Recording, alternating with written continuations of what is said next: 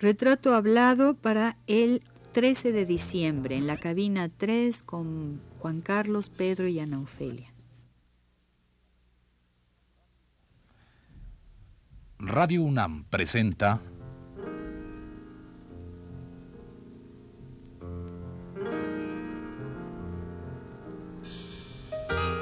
Retrato hablado.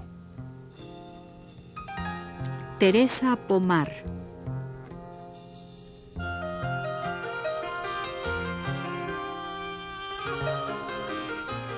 Un reportaje a cargo de Elvira García.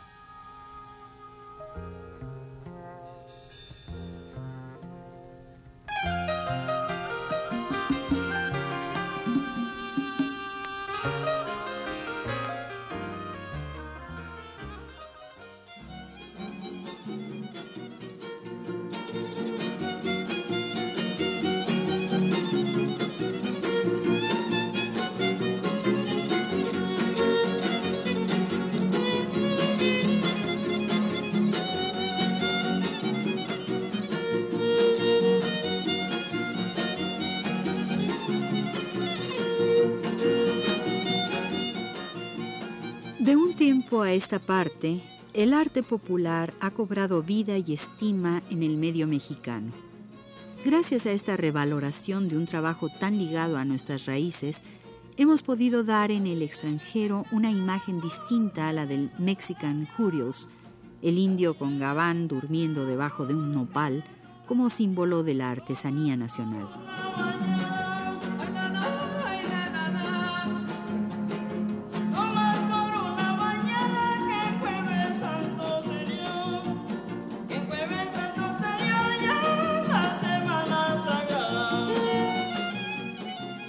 Las artesanías mexicanas han recobrado de tal modo su fuerza expresiva que antiguos diseños abandonados han vuelto a ensayarse y a la vez la inventiva del artesano ha creado nuevos modelos.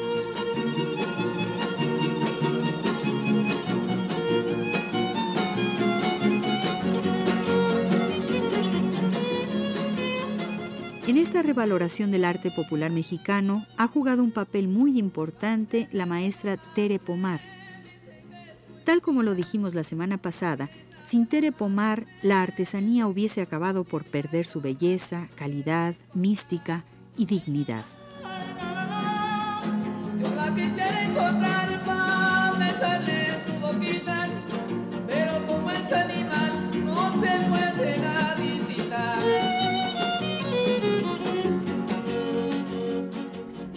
Supongo que es obvio preguntarte que estimabas desde un principio el trabajo artístico y plástico de los artesanos mexicanos, ¿no?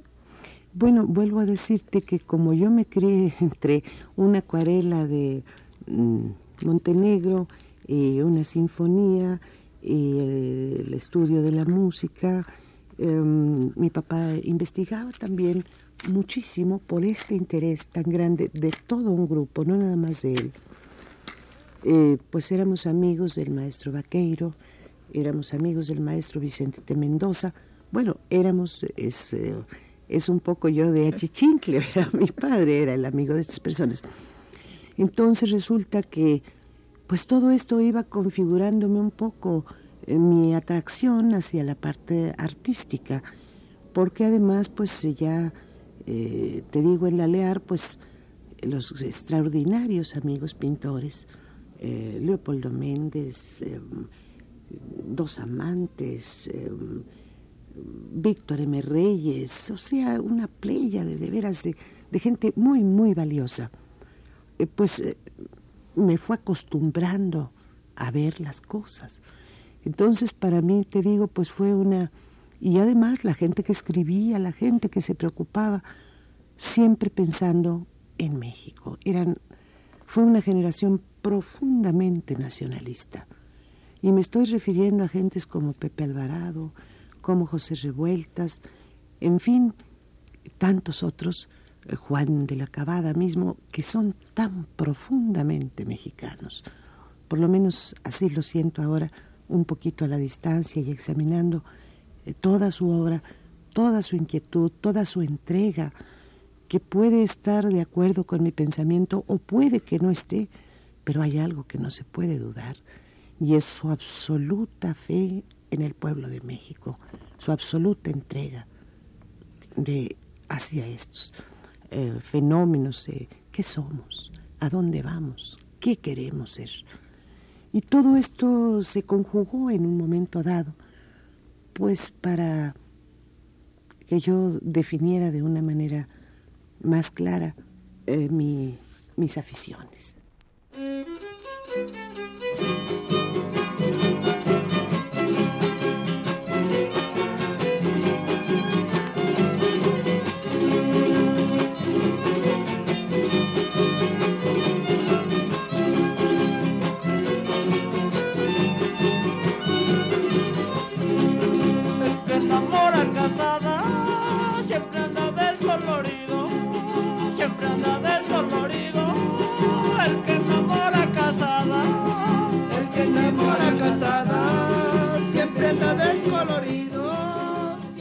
Teresa Pomar, una mujer de belleza indígena indudable, creció y vivió su infancia y adolescencia rodeada por objetos llenos de colorido y encanto. Desde muy temprano supo apreciar el arte y el valor que dichos objetos guardaban y desde aquella época empezó, tal vez de manera inconsciente, a formar su colección de arte popular, que sin duda debe ser una de las más importantes del país.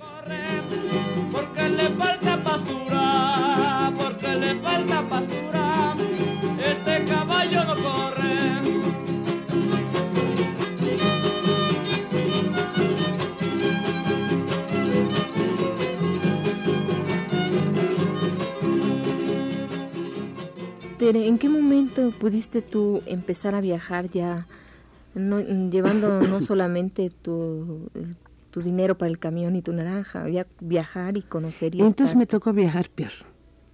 Entonces eh, habíamos formado juventudes socialistas y entonces nos mandaban simplemente. Y nuestros amigos, que había jóvenes eh, de la juventud socialista, había jóvenes pues que trabajaban en los ferrocarriles y en líneas de camiones, entonces nos daban el pasaje, nos mandaban sin comida, entonces me fue peor, ¿ves? Eh, pero entonces era eh, en el sentido de organizar a la gente joven, de platicar con ellos, estuvimos en congresos pues, juveniles em, que se celebraban en toda la República, posteriormente pasé a la Universidad Obrera, en donde me tocó trabajar con otra playa de mexicanos tan inquietos en estos aspectos como lo habían sido los anteriores. Ya te estoy hablando de los 48, es una cosa así. Eh, estuvimos muy cerca del licenciado Lombardo y el licenciado Lombardo era otro gran amante del arte popular. Eh, fue otra de mis fuentes de nutrición eh, del arte popular, el, el, cariño con el que Lombardo se refería a las artesanías de la Sierra Norte de Puebla entonces yo dije, yo tengo que ir a conocer Cuetzalan. Y me fui a conocer Cuetzalan y me fui a conocer Teciutlán. Eh, pues ya viajando un poquito, digamos, más desahogada, eh, empecé a trabajar dentro de la misma Universidad Obrera de México, mm, encargada de formar unos clubes de lectura y estudio eh, para los jóvenes campesinos, para los jóvenes trabajadores. Yo había terminado de alguna manera mm, estudios pues más o menos superiores, no muy superiores, pero más o menos. Y esto me permitía ya estar en otra situación, entonces aprovechaba yo cualquier momento para salir fuera. Claro, tenía yo todavía menos dinero que, eh, digamos que lo normal, pero entonces eh, podía yo hacer alguna alcancía y de repente comprarme una faja, de repente un, jarro, de repente algo que me era extraordinariamente atractivo eh, pues llené mi casa un poco de cobijas, un poco de eh, jarros, un poco de cosas muy bellas, que así como las adquirí, eh, pues las iba yo regalando también. Era el momento de la guerra, habían venido muchos refugiados y a mí me tocó trabajar con los refugiados en algo se llamaba el Comité Mexicano contra el Terror Nazifascista en Europa, que también teníamos el encargo de ayudar a pues a encontrar alojamiento, a pues a desenvolverse a los refugiados europeos y allí tuve otra gran oportunidad de tratar con gentes de una sensibilidad extraordinaria. Ahí fue entonces, en estos años, que conocí a una mujer como es Gertrude Duby, eh, a quien quiero muchísimo también, y que, aunque venía de Suiza, yo creo que fue un contrabando mexicano, porque es absolutamente mexicana en su manera de ser y en su manera de pensar. Eh, pues todo esto, vuelvo a decirte, el ambiente en que yo me movía, pues me motivó para seguir y inicié entonces, es decir, no la inicié entonces, inicié la compra de cosas, pero al mismo tiempo se iban mis amigos y yo les regalaba mis cosas. Eh, no tenía yo idea de la colección eh, o de coleccionar, porque decía yo, bueno, pues pronto vuelvo y me compro otra igual. Un día de estos, eran tan baratas las cosas. En algunas ya no volví y después ya no las encontré porque habían desaparecido. Cuando me di cuenta de este fenómeno, pero ya te estoy hablando de los 50, eh, pues dije, no, ahora las voy a guardar. Y me volví avara de estas cosas. Eh, nunca he sido avara con el dinero, pero sí con los objetos de arte popular. Y en la actualidad pues tengo una enorme colección de arte popular. Es eh, tan grande que ocupa la sola colección un departamento del mismo tamaño en el que yo vivo. Es decir, tengo dos departamentos. Eh, uno es solamente para los chunches y, otra, es para que nosotros vivamos, porque ya no se podían tener los chunches. Eh, digo, era demasiado. Y como me volví a vara, pues eh, ahí está, digo, a vara en cuanto a estos objetos de arte popular, pero, ¿sabes? Me volví a vara, creo que con un sentido. Eh, nadie tenemos la vida comprada y yo ya estoy, creo que en los años de las horas extras. Eh, pero creo que esta colección es del pueblo de México, porque él la hizo. Yo quizá tuve unos cuantos centavos para poder adquirirlos, pero te estoy hablando a lo largo de muchos años de mi vida y de la vida de mi esposo, que es una gente, eh, casé por segunda vez con Rafael Carrillo, es una gente extraordinariamente sensible y que tenía pues un poco esta misma inquietud de, de lo mexicano, ¿sí? De, del nacionalismo, del patriotismo, dijéramos, pero bien entendido.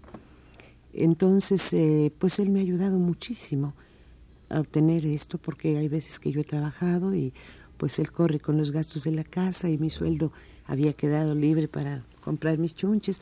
Otras veces pues eh, hemos aportado, en fin, eh, tenemos una bella organización en casa en todos sentidos, pero siempre he contado con toda su colaboración y con toda su anuencia. A veces me dice, no seas coda, cómpralo. No, Rafa, pero si es muy caro cómpralo, cómpralo. Y él me anima, y a mí que poco me falta, pues ahí estoy comprándolo, ¿verdad? Claro.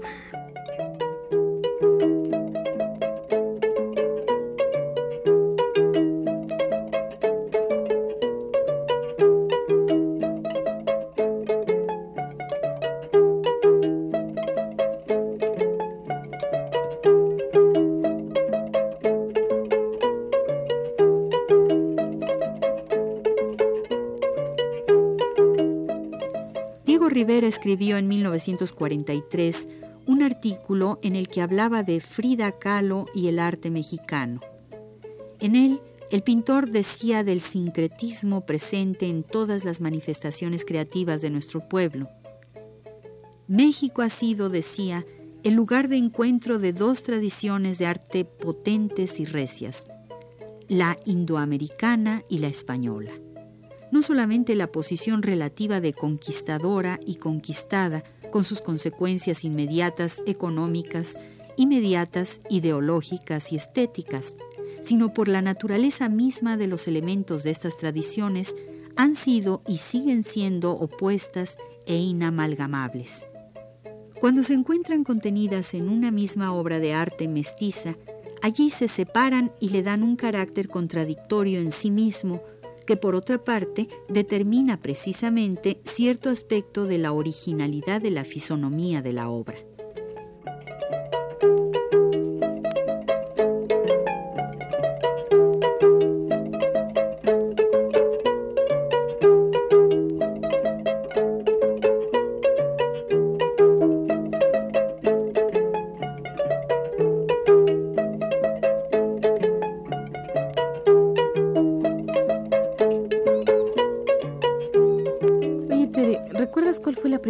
Pieza de arte popular que compraste?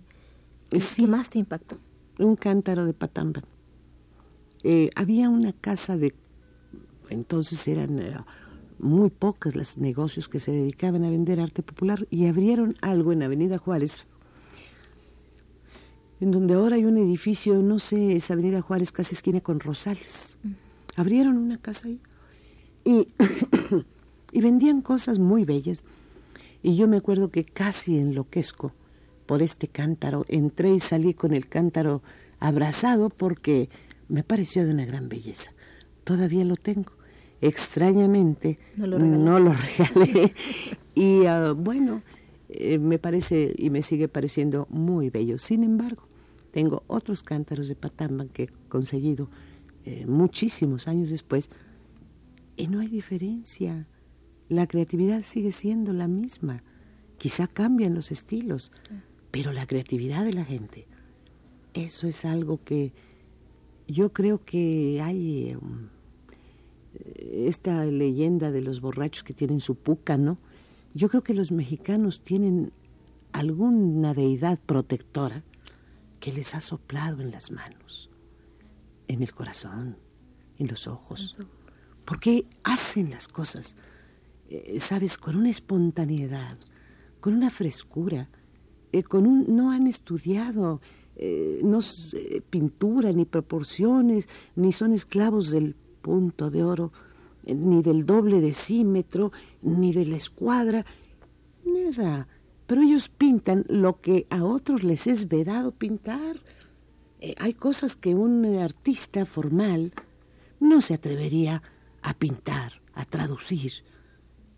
El artista, el, pueblo mexicano, porque de ahí salen estos grandes artistas, es capaz de pintarte todo lo pintable y lo no pintable. Y este sentido del color. Hay colores en los vestuarios de las mujeres más aguas que apenas ahora se empiezan a, pues, a, tratar de compaginar, ¿verdad?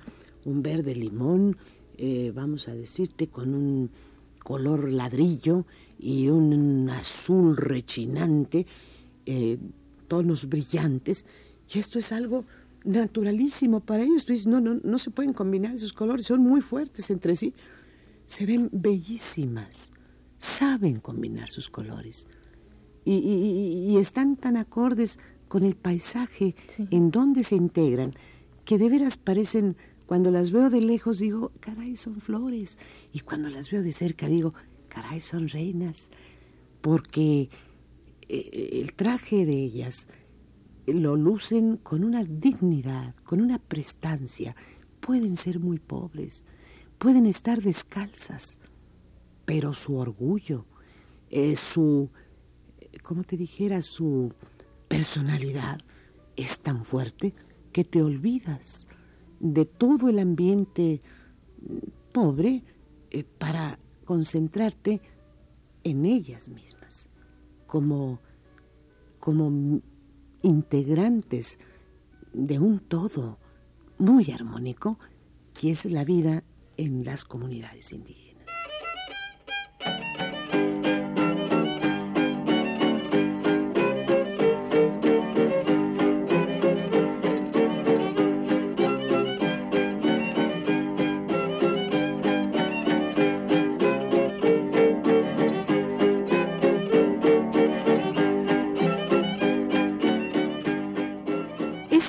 La carga religiosa y mítica que trae consigo cada objeto artesanal. Aquellas figuras de animales y humanos que se hacen en Patambán, esos cuadros huicholes que narran la creación del universo, aquellas calaveras rumberas en hueso o pasta, hablan de magia y tradición que se encuentra viva en nuestros artesanos.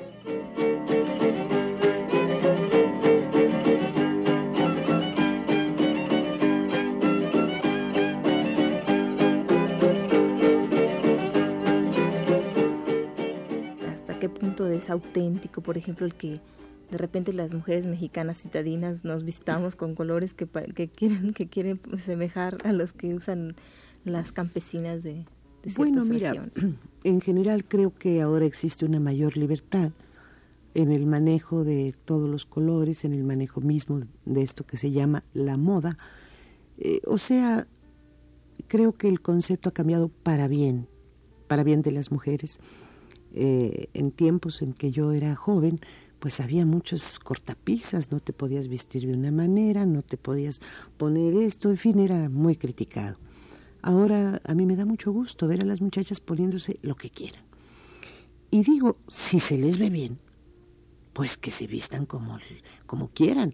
Y si está inspirado en estos extraordinarios colores, y creo que gran parte de nuestra vida mestiza, por eso a veces no nos entienden algunas gentes, a los mestizos mismos, proviene de nuestras muy profundas raíces indígenas y aunque no queramos, nos sale a flote eh, esta cosa que traemos dentro del color y de la forma. A veces lo disfrazamos y hay gente, obviamente, especialmente en pues, las clases que no aprecian al país, sobre todo, eh, esta total europeización occidentalización, diríamos, pero yo siento que el pueblo sigue teniendo este amor al color, este amor a la forma, aunque no seamos indígenas. Y si estas formas y estos colores se trasladan a la ciudad, pues yo no lo veo mal, siempre y cuando no te veas mal, porque pues en mis tiempos había un dicho y decían de la moda lo que te acomoda, porque esto de ponerte algo nomás porque se usa, bueno, yo pienso que es consumismo puro, que se, eh, eh, no tiene nada que ver ni con la estética, eh, ni con la cultura, ni con nada, simplemente pues seguir el montón porque se está usando, hay que desechar lo que se tenía y hay que comprarse prendas nuevas para gastar dinero, para demostrar que tengo un alto estatus social y que puedo vestirme a la moda, a la última moda. pero creo que esto no es valedero cuando se trata de, de una expresión masiva. Y creo que las muchachas jóvenes ahora tienen muchísima libertad. Ahora las veo con huepiles, las veo con morrales, eh, las veo con rebozos de colores muy exaltados y a mí me da mucho gusto.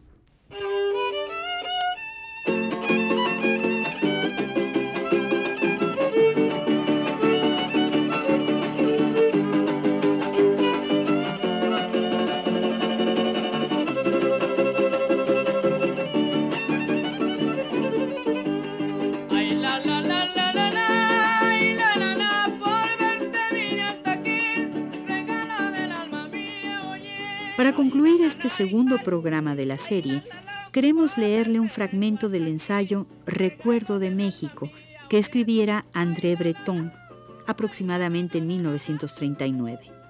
Vamos pues a escucharlo.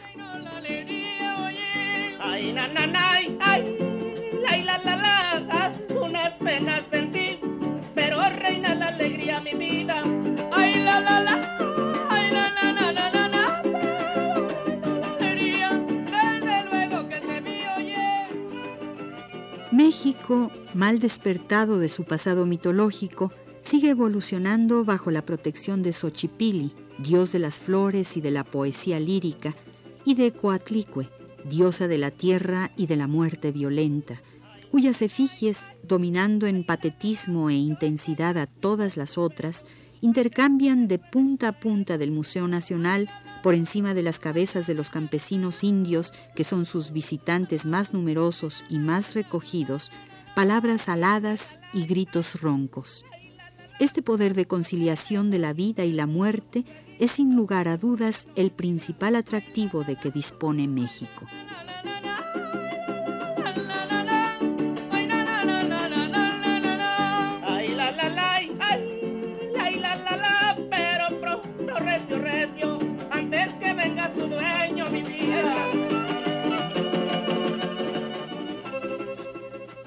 Fue la segunda parte de la serie dedicada a Teresa Pomar.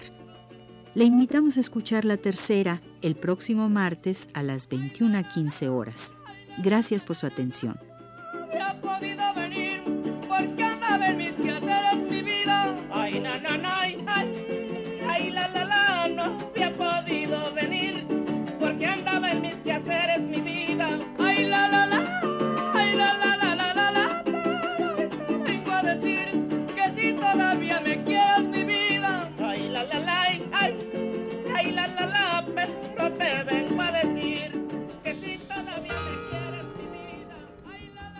Radio UNAM presentó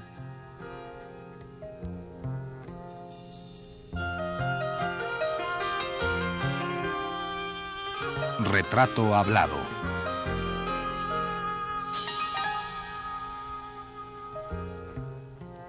Teresa Pomar.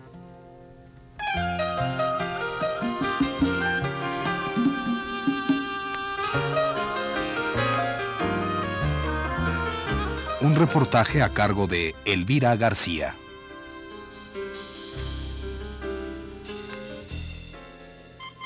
Realización técnica de Abelardo Aguirre y Pedro Bermúdez. Voz de Ana Ofelia Murguía. Fue una producción de Radio UNAM realizada por Juan Carlos Tejeda.